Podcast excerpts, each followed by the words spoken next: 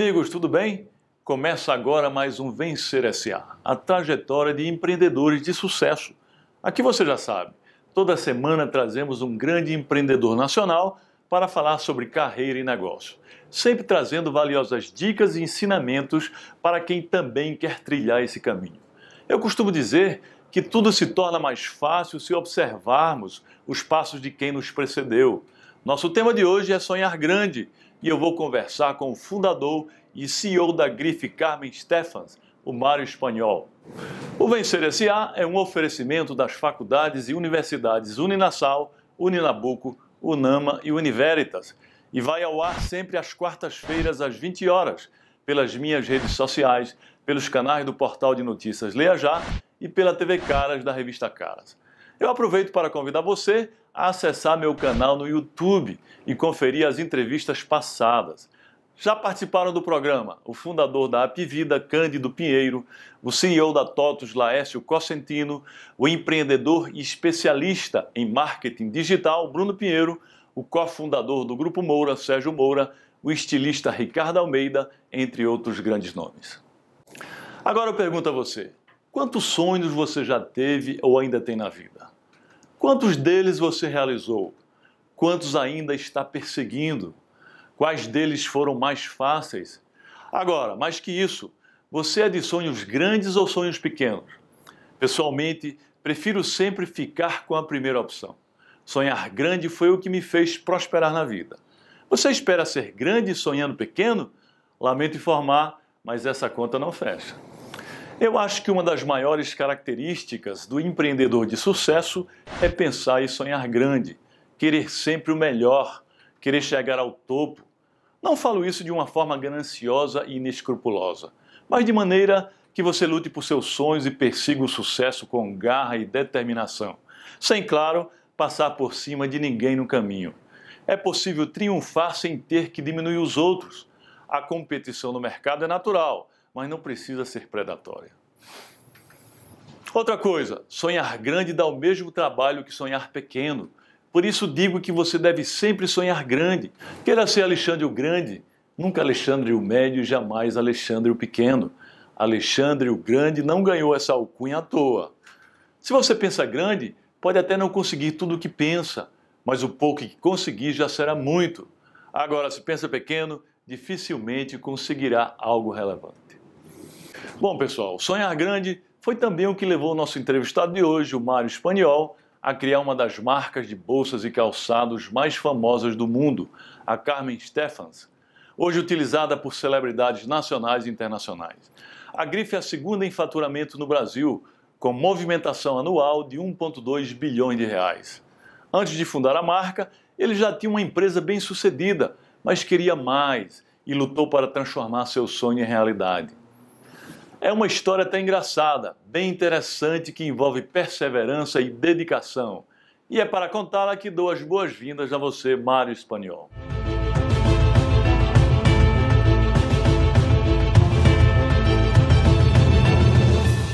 Amigo Mário, seja bem-vindo ao nosso programa Vencer S.A., trajetória de empreendedor de sucesso, para contar um pouco aí da sua trajetória de sucesso né, no, no mundo do empreendedorismo. Sim, para mim é um grande prazer estar aqui também e falar um pouco dessa história, né? Vamos lá, vamos começar. É... Antes você tinha uma empresa chamada Coroquímica, né? Que já era uma empresa de sucesso pelas nossas pesquisas. O que levou você a fundar a Carmen Stephens? Porque trocou de, de setor, entrar num ramo diferente? Veja bem, é, a coroquímica foi a base de tudo e continua sendo muito importante estrategicamente para nós, porque ela é, 30% da produção da coroquímica é para Carmen Stephens hoje, né? E, e os outros 70% nós exportamos para Honda no Japão, para Hyundai na Coreia. O, o, volante do Lexus é feito por, com couros nossos. E, obviamente, outras marcas importantes no Brasil. Eu era uma pessoa, eu sou um cara de mercado e eu era uma pessoa frustrada porque ninguém põe a marca do couro num sapato. E eu queria ter acesso ao consumidor final e aquilo, vamos dizer assim, é, era uma meio uma obsessão minha. E aí, em 1990, eu separei da minha primeira esposa e, e ela levou meus filhos pequenos embora. E eu fiquei meio ruim com aquilo, Posterior? né? Foi posterior? Não, não, foi morar em, em Balneário Camboriú.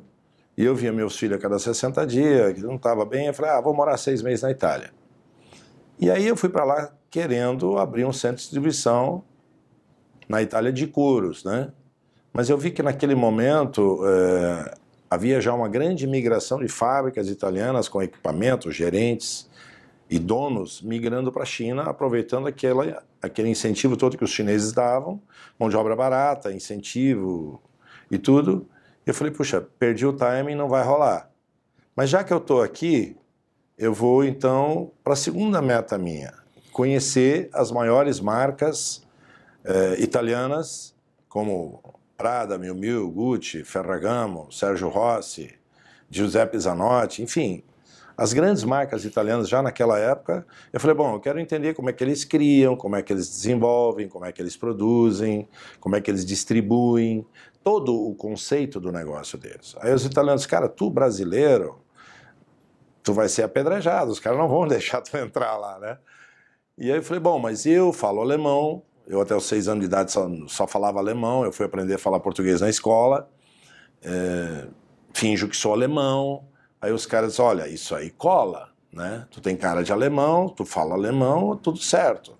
Mas e o que, que nós ganhamos com isso? Bom, vocês vão passar 10 dias no Copacabana Palace, que é o hotel mais luxuoso do Rio de Janeiro, no período do carnaval, lá por minha conta. Aí os caras disseram, gostei. Eu falei, pode levar acompanhantes. Não, não, não quero levar lenha pro bosque, quero ir sozinho. Eu falei, então vai sozinho. Né? E aí eu mandei 12 italianos para o Rio de Janeiro e os caras me abriram as portas tudo. Na segunda fábrica que eu fui, na Prada, tinha um engenheiro alemão que era o cara que cuidava da produção. Dez minutos depois ele disse para mim, tu não é alemão. De fato, você se passou para alemão. Aí eu falei: não, eu não sou alemão, eu sou de origem alemã. Agora nós temos duas situações aqui. Ou tu me põe para fora, ou nós vamos jantar hoje de noite e vamos discutir como tu vai passar 10 dias no Rio de Janeiro, no período do carnaval, e eu não vou ser teu concorrente, eu só quero fazer o que você. Eu quero entender como é que vocês fazem alta qualidade, produtos em pequena escala e toda essa confusão, para eu mandar no Brasil.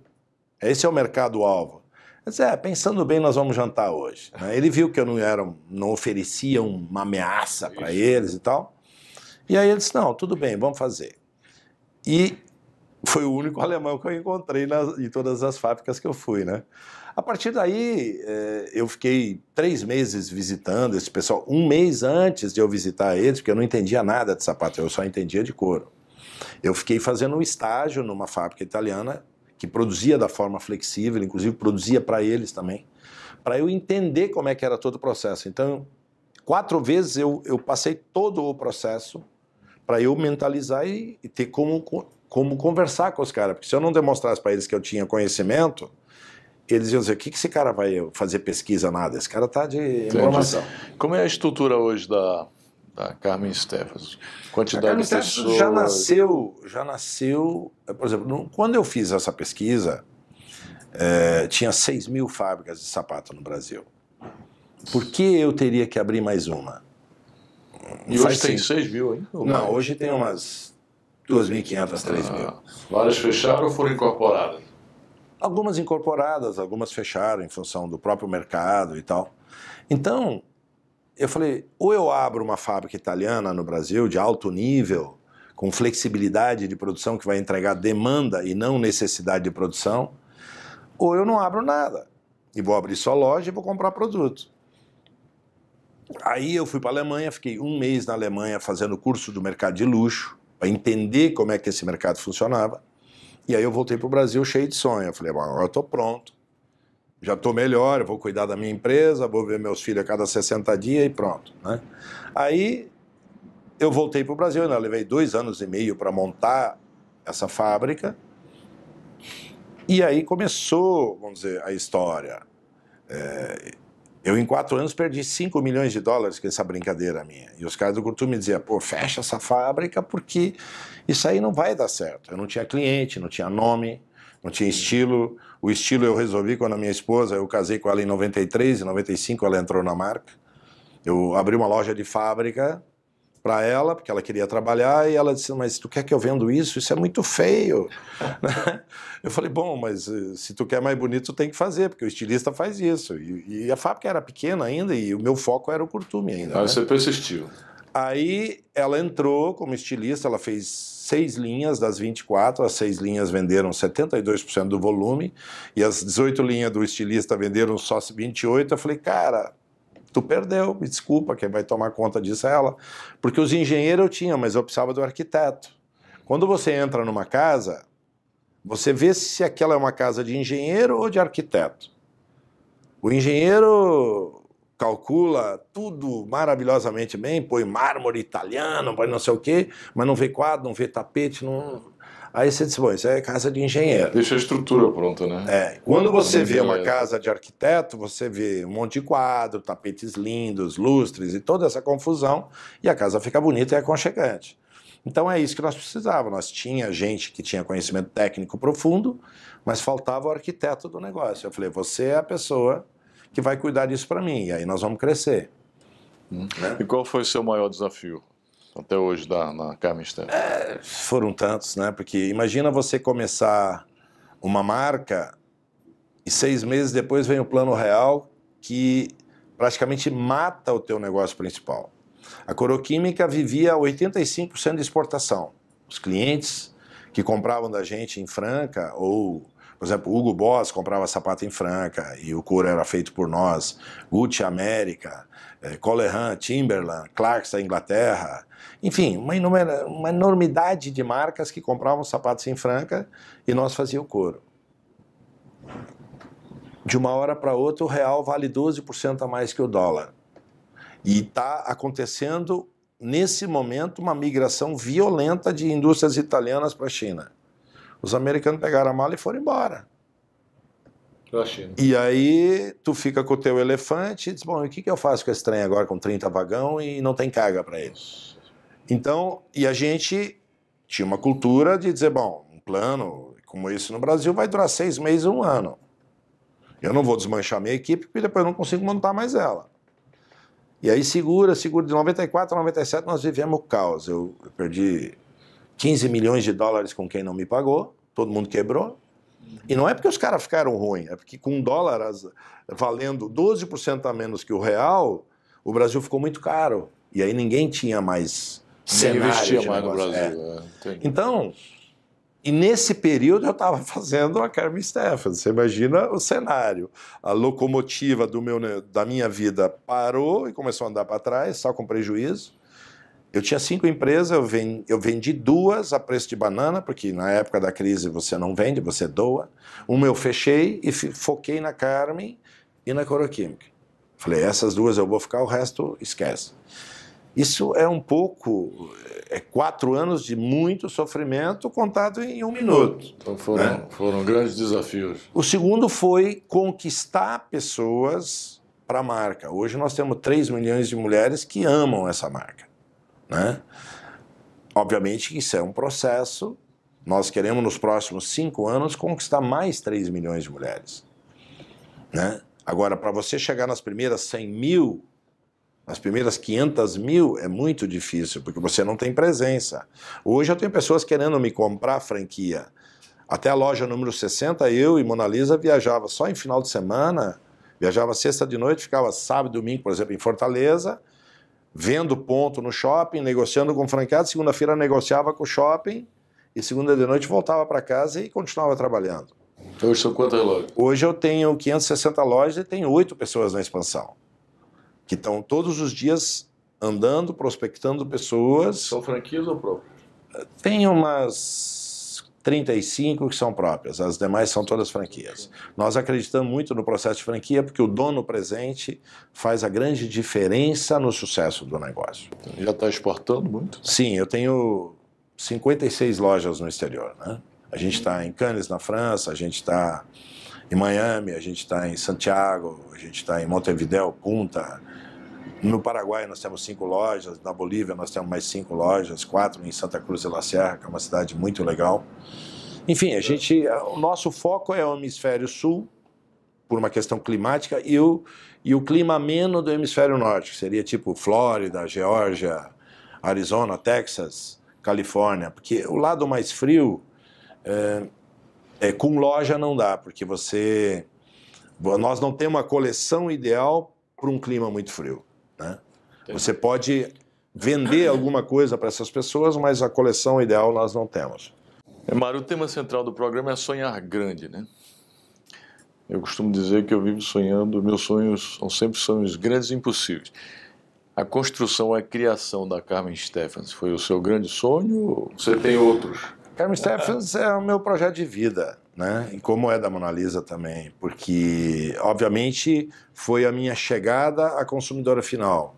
Em 96, 95 a Mona Lisa entrou como estilista, em 96 nós abrimos duas lojas, justamente para ter a proximidade com as consumidoras e tentar ter feedback imediato em relação a produtos que nós lançávamos. E eu moro, moro em Franca até hoje, nós abrimos um em Franca e abrimos um, um em Uberaba, que fica a 140 quilômetros de Franca, é a cidade que a Mona Lisa nasceu. Final de semana a gente estava sempre lá e eu sábado ficava na loja para tentar entender as mulheres. Eu confesso que eu aprendi muito, mas até hoje não entendo elas, porque elas são uma caixa preta, né? mas eu aprendi muito, entende? A gente direcionou muitas coisas em função de feedback de consumidoras, né? Então hoje eu entendo que o nosso sapato, por exemplo, é o mais, é o mais confortável do mercado. Semana passada eu tive conversando com uma brasileira de origem alemã que mora na Suíça há 15 anos, trabalha numa grande marca francesa de moda, que eu não vou falar o nome, porque aí eu prejudico ela. E ela vem duas vezes por ano a Florianópolis, onde moram a, os familiares dela. Ela é casada com um suíço já há 20 anos. E ela me disse o seguinte: Olha, Mário, eu vou comprar 34 pares de sapato de vocês, foi o que eu limpei no meu closet, e eu não consigo mais usar outro sapato. A marca que eu represento não pode saber disso. Lógico, quando eu vou no evento deles, eu uso um sapato deles, mas quando eu trabalho, quando eu faço tudo, eu uso um sapato de vocês. E o engraçado é o seguinte: eu vendo o sapato depois de dois anos na Suíça, pelo preço que eu paguei aqui, numa loja de usados. E aí eu volto e compro tudo de novo. Mas o melhor que ela me falou não foi isso. Eu disse: olha, eu tenho dois filhos homens, e eu levei seis sapatos Rafael Stephens para eles. E eu falei: bom, a neve, os meus filhos são desleixados, isso não vai dar certo, mas eu vou levar. E hoje os sapatos duraram e eles só usam mais Rafael Stephens. Qual é a, o diferencial em relação a, a, aos concorrentes? Se você falar a nível Brasil, é, nós, porque nós somos totalmente verticalizados, 65% da matéria-prima nós produzimos, e portanto nós dominamos a tecnologia disso, e 95% dos produtos nós fabricamos, a gente só não fabrica óculos e relógios, que a gente importa. Obviamente você entrega mais produto pelo mesmo preço. Mais produto em matéria-prima, as melhores matérias-primas, o melhor conforto, é, um visual muito legal, mas acima de tudo, mais produto pelo mesmo preço.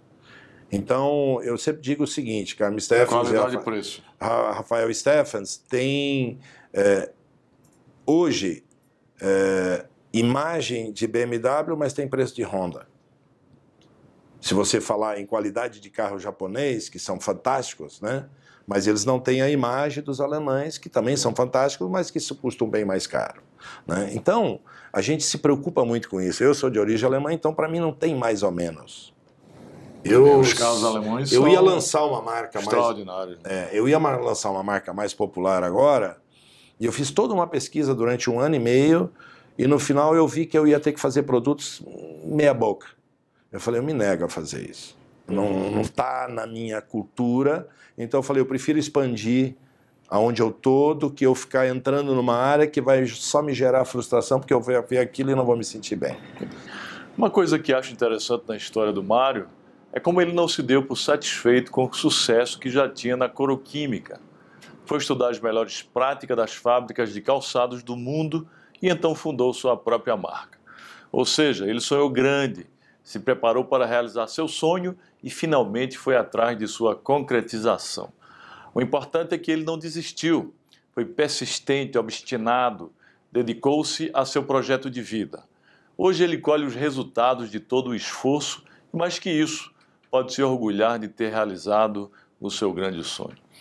Amigo Mário, você hoje se considera totalmente realizado ou falta alguma coisa ainda não, para... Não, tenho muitos sonhos ainda. Eu sempre digo que quem não sonha está meio morto, né?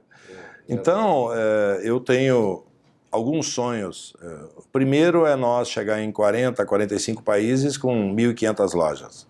Entre Carmen Stephens, CS Club e Rafael Stephens, que 500, nós... 500 e... 560. Então, tem muito chão pela tem frente. chão ainda, pela né? frente, é. 2030, 35. Hoje, eu entendo que nós estamos entre as 250 marcas mais importantes do mundo. Em 2030 ou 35, é, eu quero estar entre as 50 mais do mundo. E talvez a única com menos de 100 anos. E a, talvez a única do hemisfério sul. Né? Esse é um, o primeiro sonho. O segundo sonho é perpetuar a empresa. A melhor empresa do mundo é uma familiar que dá certo. Mas a gente sabe que 92% delas não dão certo.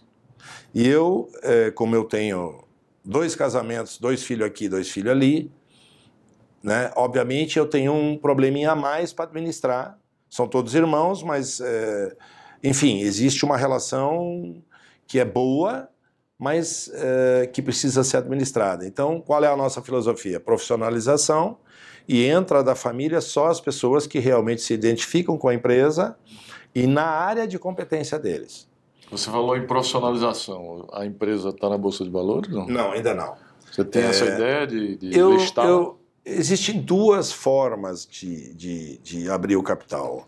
Existe a forma de vender para investidores que vão ser teu sócio durante quatro anos e depois realizam o lucro e vão embora. Esse não me interessa. Eu quero buscar no exterior, dentro de um, dois ou três anos, um investidor tipo Warren Buffett ou alguém que tenha a mesma filosofia. Ele não quer saber quanto está a ação, ele quer saber o retorno que ele tem todos os anos sobre o capital investido. E aí ele se torna um sócio perene.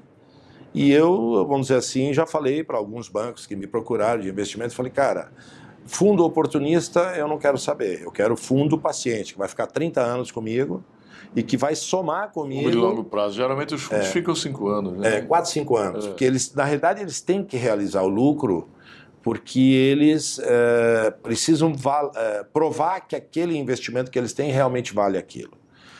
Então, mas tem fundos de capital paciente que são de famílias ricas e não de fundos de pensão. O fundo de pensão, a cada quatro anos, ele tem que vender posição para que, que eles saibam que aquilo vale tanto. Porque senão começa a ter é, manobras. Né? Agora, quando você pega um fundo de gente, eh, famílias ricas que não, não deve satisfação à população, e sim aquele, aquele clã da família, aí você consegue fazer. Então, esse eu acho que eu ainda tenho dois, três anos pela frente para eu poder chegar nesse pessoal. Mas já está profissionalizado, já tem governança sim. corporativa, Nós conselho de temos- administração. Sim. Nós temos hoje toda 99% das pessoas que estão dentro da empresa em área de comando são pessoas formadas dentro da empresa. Então, é, que conhecem a empresa profundamente. Né? Então, eu, eu, eu tenho quatro diretorias fortes, industrial, estilo e desenvolvimento, eh, comercial e marketing e administrativo e financeiro. Cada um na sua área tem 50% do poder de decisão e precisa de um dos outros três votos. Isso é uma coisa que nós já estamos praticando, porque eu quero que depois de mim eh, as diretorias mandem. Eu não quero um presidente financista que não entende nada do industrial, nada do comercial e nada do estilo mandando sozinho, tendo poder pleno. Ou estilo- um, um- um presidente que só entende de estilo. Não. Tem que ser um colegiado, cada um na sua área de competência e cada um tem o seu comitê, porque o financeiro, administrativo financeiro tem jurídico, tem RH, tem contabilidade, tem fiscal, tem auditoria, quer dizer, tem várias áreas. Então ele tem que ter um comitê de pessoas que trabalham com ele, mas na área de conhecimento profundo. Porque quando você começa a mandar em áreas que você não entende, eu, 95% das decisões que eu tomo hoje é ouvindo essas pessoas. Agora, se você pega um presidente que ouve, mas não escuta, ele destrói a tua empresa em dois anos. ainda, né? Você é o, é o- é o atual presidente. Sim, Você não sim. botou executivo para presidir. Não, não. Você é Enquanto eu presidente. estiver lá, é, é Fundador e comigo. E existe algo na sua trajetória profissional que você analisa que poderia ter feito diferente? Não. Sim, muitas. A gente erra, aprende e corrige o erro. Quer dizer, quem nunca errou é porque nunca fez nada, né? Mas, obviamente, por exemplo, se você analisar o período do plano real, se eu tivesse analisado que isso realmente daria certo, ou que eu deveria levar em conta que isso daria certo, eu não teria teimado dois, três anos contra ele, achando, achando que o mundo ia virar, ficar cor-de-rosa de novo. E isso teria me melhorado muito a minha posição, né? Então são erros que a gente comete, mas enfim, o que, que eu posso te dizer? O melhor aprendizado que existe é você aprender com seus erros. É. Os erros são nossos sempre, melhores professores. Exatamente. Eu sempre digo para o meu pessoal: se você não admite seu erro, é porque você não entendeu aonde você errou e você vai continuar errando. Então, a maior virtude do erro é te ensinar como não deve ser feito. É verdade. Né? É você já está na Itália, né? não, ainda não. A Itália eu estou de... deixando para o segundo tempo, né? Porque para competir com os melhores você tem que estar tá mais, é, lá, né? Mais possante. Eu, eu acredito que isso vai acontecer a partir de 2020. Quando nós vamos invadir a Ásia e também na Europa agora nós, o foco é Espanha e Portugal, né? Mas eh, a hora da Itália vai chegar. Isso vai ser um vai chegar, claro. Vai ser um gostinho especial para nós, né? Muito bem, pessoal. Eu me considero nesse ponto de sonhar bem parecido com o Mário. Tudo que realizei na vida veio de meus sonhos. E você pensa que eles acabaram? Negativo. Até hoje continuo sonhando os novos sonhos e lutando para concretizá-los. Eu garanto a você, se você tem um sonho, não desista dele. Se tiver de desistir, desista de ser fraco corra atrás e, quando alcançá-lo, busque novos sonhos, sonhos grandes, sonhos maiores e mais desafiadores. Isso vai lhe fazer crescer em vários sentidos. E falando em sonho, eu aproveito para falar com você que também tem um sonho, que tem uma ideia ou uma startup e quer vê-la prosperar. Por meio do meu projeto Acelerador de Pessoas e Startups, você pode ver finalmente seu empreendimento crescendo. Cadastre seu projeto no meu site que as melhores submissões serão incentivadas com mentoria e aporte financeiro. E aí, vamos realizar seu sonho? Amigo Mário, o que você espera para o nosso país? Você acredita no nosso país em seus governantes? É, nós estamos vivendo um momento muito triste, né? Porque se você analisar nos últimos 14 anos o que aconteceu com esse país, é, é lamentável, né? É, infelizmente, o desgoverno foi muito grande, se vendeu o sonho e acabou entregando o pesadelo. Agora, eu, eu vejo o seguinte: a, os últimos três anos, eu tenho empresa há 40 anos. Eu nunca vi uma crise. Eu já passei por tudo que você pode imaginar: 88% de inflação ao mês. É, tudo que você pode imaginar eu já passei. E eu até acho que o executivo brasileiro, em função disso, tudo que já aconteceu nesse país, talvez seja um dos melhores preparados no mundo para administrar a crise. Você vê um alemão fazendo um plano para 5, 10 anos e ele não quer mudar uma vírgula. Nós tivemos períodos que nós tínhamos um plano por mês. Nós tínhamos que se ajustar a uma N situações. Então nós desenvolvemos uma habilidade de se adequar ao momento. Isso é muito bom para quem administra. Mas é muito ruim porque você se desgasta você trabalha três vezes mais e o teu resultado muitas vezes nem aparece. Eu, eu vejo o seguinte, eu, eu, eu, eu acho que a esquerda filosofa e ela não, ela quer distribuir uma renda que não existe. É, eu, eu, me, eu me espelho, por exemplo, no Trump, que é um cara que fala muita besteira, ele se comunica mal, na minha visão, mas pergunta para os americanos o que, que eles estão achando do governo Trump. Um governante, ele não tem que ser humilde, simpáticozinho, ele tem que ser bom para o país. É, eu já tenho visto ele baixar impostos. 10 trilhões de dólares os americanos enriqueceram em um ano e meio, dois anos, não sei quanto tempo ele está no poder. Incrível. Isso, nos últimos 50 anos nunca teve menos é, desemprego do que tem agora. Quer dizer, você estava dizendo que, que nunca viu uma crise tamanha como essa, tão sim, grande quanto essa. essa. Na minha história, é a maior crise que eu já vivi. É terrível. É. Mesmo é... maior e que olha, aquela época a inflação de. Nós, nós estamos trabalhando o dobro para se manter no nível que a gente estava. A gente fez um esforço gigante. Mas só no, só no Brasil, nos últimos três anos, fecharam 150 mil lojas. Umas 30, 40 mil no nosso segmento AB. 30, 40 mil. Então você imagina o estrago que isso fez, que vai levar, não importa quem entrar, vai levar cinco anos para recuperar esse estrago. Quando você tem um acidente, você vai para UTI, depois você vai para a sala ao lado, depois você vai para fisioterapia, leva tempo, não tem saída. Mas nós temos que escolher se nós queremos ir para Venezuela ou para os Estados Unidos. É, essa é a minha visão. Tem que ser para os Estados ou Unidos. Ou nós vamos né? para os Estados Unidos, né? Ou nós vamos para a Venezuela. E, obviamente, ninguém quer a Venezuela. Os governos populistas têm o caminho. É, é muita conversa, eles não sabem administrar nem um boteco, entende? Tem que ter coerência e tem que fazer a coisa certa. E outra coisa, tem que diminuir o tamanho do Estado. O Estado brasileiro se apoderou da sociedade. É grande demais. E eu desafio um brasileiro a me dizer aonde o Estado atende bem. E eu sou filho de, de, de pai que era escrivão e mãe que era agente do correio. Que abria o correio no domingo quando as pessoas iam na missa para o cara não perder a viagem. Mas isso era uma geração de funcionário que tinha orgulho de ser.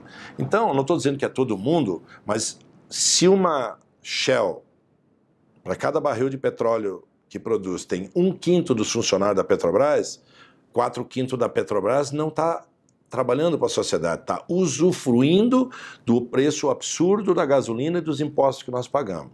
Verdade. Trabalhar, para mim, é produzir algo de bom para a sociedade. O resto é cabide.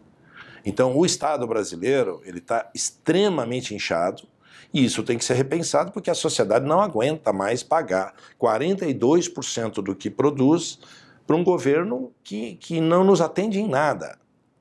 O cartório funciona bem porque você paga. Qualquer outra entidade do governo, você é mal atendido e, aliás, eles, eles só falta te dizer o que, que você está fazendo aqui. Verdade. O que é lamentável. Então a sociedade ela tem direitos que precisam ser atendidos, mas não no palanque, de fato. Né? Eu, eu me espelho, por exemplo, na Alemanha, todos os hospitais são privados e o governo paga o convênio com que ele arrecada sobre o teu salário. Todas as escolas na Alemanha são privadas. O governo paga a bolsa e você vai estudar na escola que você quiser. No Brasil, 52% dos alunos de universidade trocam de curso durante o curso. Na Alemanha, se você fizer isso, o Estado alemão vai dizer: tá bom, você pode trocar, mas o que você gastou nesses dois anos de curso ou três anos de curso, você vai devolver para a sociedade, porque aqui se termina tudo o que começa. E se fosse meu pai, ele ia dizer exatamente você vai terminar esse curso e depois você vai fazer outro. Eu tenho um filho que fez administração e ele está fazendo direito, vai formar esse ano. Quando chegou no segundo, terceiro ano, disse, pai, não é para mim, está não, tudo bem, não é para ti, mas tu vai terminar. Terminar o que começou. E depois tu vai fazer direito. Ele começou a fazer direito enquanto estava fazendo administração. Mas eu falei, eu só te pago o direito se você fizer, terminar teu curso de administração, que vai ser bom para ti, inclusive. E aí ele terminou. Então, você vê que tem solução para tudo. No Japão, uma coisa muito importante é o seguinte: seguro-desemprego no Japão. Tu ganha 10 mil reais por mês, perdeu o emprego.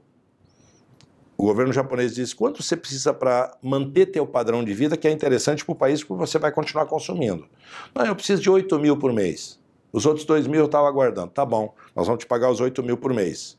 Se nós te chamar, você tem que ajudar em alguma coisa. Daqui a um ano e meio esse cara arruma outro emprego, vamos supor. 10% do salário dele, até ele pagar o que ele recebeu, é descontado. Ou seja, é empréstimo desemprego. Não, existe, não paga juro, mas é empréstimo. A sociedade não fica brincando de Bolsa Família, Bolsa Voto, Bolsa não sei o quê. Esse é o jogo. E aí, e aí sobra para fazer a coisa certa. Então você vê que nós não temos que inventar nada, nós temos que olhar o que Canadá, Alemanha, Japão fazem, Suíça, sei lá. Tem muito exemplo bom para ser pesquisado. Mas nós ficamos querendo é, fazer caridade com o dinheiro dos outros. O esquerdista quer fazer caridade com o teu dinheiro, com o meu. Quando você começa a mexer no dele, ele vira direitista na hora. Diz, não, mas aí o cara tem que trabalhar. Né? Eu já falei com vários. Então é muito fácil tu saber se um cara é esquerda mesmo, é para ver se ele vai doar 50% do salário dele para fazer caridade para as pessoas. Verdade. E para aqueles que têm sonhos, como nós, empreender, o que, que você sugere para eles começarem? Veja bem, eu estou em 19 países. O Brasil é um país de grandes oportunidades. É, eu acho que nós estamos vivendo uma crise terrível nos últimos três anos, mas essa crise também nos ensina muita coisa. O que, que eu posso falar para quem está sonhando? Não desista do seu sonho. Persevera. Não tem sucesso sem perseverança. Você pode ter a melhor ideia do mundo, mas ela tem maturação. Ninguém faz a cabeça de muita gente em poucos minutos. Existem raras exceções.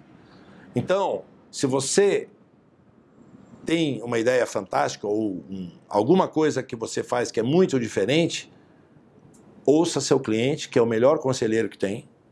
Tem pessoas que têm dificuldade em receber crítica de cliente, e o cliente é o que mais te ensina a melhorar a estratégia do teu negócio. E segundo, trabalha duro para fazer essa ideia dar certo. E não desiste depois de um ano, dois anos. Eu confesso que eu levei pelo menos oito anos para esse negócio se equilibrar. E, e eu confesso que muitas vezes é um ponto de equilíbrio. eu tive vontade de desistir também. Mas eu tinha uma coisa em mim, eu não posso ser derrotado num negócio que tem o nome da minha mãe. Toda vez que eu ia fraquejar, eu disse, o negócio da minha mãe eu não vou fraquejar, eu vou até o fim. E aí eu focava, em vez de eu ficar me lamentando e, e, e começar a achar que não ia dar certo, não sei o que, eu focava em fazer dar certo. Né? E isso me ajudou muito a encontrar um caminho. E hoje, obviamente, para mim, com 560 lojas, com 3.500 funcionários, é muito mais fácil administrar a empresa do que era 15 anos atrás. Quando eu tinha três pessoas-chave, era tudo nas costas delas. Hoje, em cada área que você imaginar, tem uma pessoa de altíssimo nível. Então, eu sou muito mais o conselheiro. É, eles me dizem, olha, estou pensando fazer assim, assim, assado, tá, em reuniões que a gente faz. Você não, pode fazer. Ou Boa ideia. pensa assim, pensa assado, pensa mais um pouco. Enfim, mas 80% das decisões hoje são instantâneas ou no, no, dia seguinte, porque o mercado está muito dinâmico. Você não pode ficar seis meses pensando se você vai fazer ou não vai fazer, né? E as outras 20 levam uma semana, um mês, às vezes seis meses, são coisas mais estratégicas de longo prazo. Eu acredito que só vence hoje quem está entre os melhores. E para você ser o melhor, você tem que conhecer muito do seu mercado, muito do que os melhores fazem. O Brasil tem um grande defeito. Por exemplo, quando eu vou vender franquia, o cara quer falar com quem perdeu, quem saiu. Eu falei, cara, você tem que falar com quem está fazendo sucesso. O ruim consome a tua energia. O bom te dá energia de graça. Por que, que tu vai falar com um perdedor? O que, que tu tem para aprender com um perdedor? Tu tem que falar. Eu tenho 560 lojas com 300 franqueados. Qual é o franqueado que você quer falar? Agora você quer falar com o cara que vai sair, para o cara falar mal, porque ele nunca vai admitir que o erro foi dele? Então vamos fazer o seguinte: você não precisa nem falar, não, esquece, você não vai investir no meu negócio. Né? Maravilha, mano.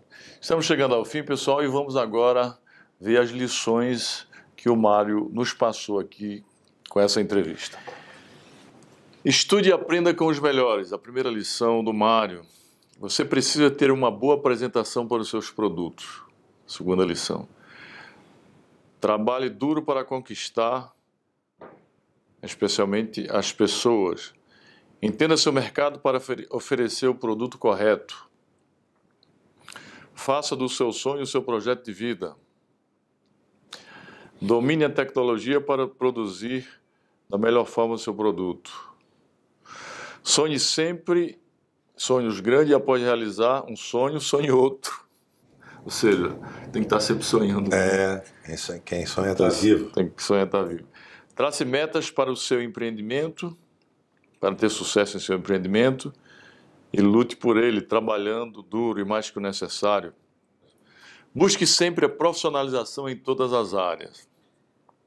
Busque sócios perenes para investir em seu negócio. O negócio de sócio que é chegar e sair rápido não, Não dá certo. Tem que tem, suar com... Só para você, você ver, tem empresas de capital aberto que o cara vai para Nova York, Londres, Paris, a cada 90 dias fazer palestra para investidor, porque tem um cara querendo sair e ele precisa achar outro para entrar. É o roadshow que fazem. É Aí você não tem nem tempo para trabalhar. É verdade. Você fica fazendo mais roadshow do que pensando no teu negócio. É verdade. Mesmo. Então, não quero isso para minha vida, não. Tem ao seu lado pessoas competentes em suas áreas para que juntas elas possam contribuir com a empresa. Para competir com os melhores, você deve estar bem preparado. Preparação acima de tudo, né, Mário? Sim. Não perca o foco. Não há sucesso sem persistência e perseverança. Exato. Isso realmente você persistiu, né? Aliás, a questão do foco é o seguinte: a pessoa faz sucesso no Brasil, daqui a pouco ela acha que onde ela põe a mão vai ser sucesso. É. Ela tem uma área que ela domina e conhece muito. Quando ela entra numa outra área, ela não sabe nada. E aí ela dança, né? Ouça sempre seus clientes, aprenda com eles, né? E por fim, o mercado é muito dinâmico, as decisões têm que ser rápidas, têm que ser muito ágeis.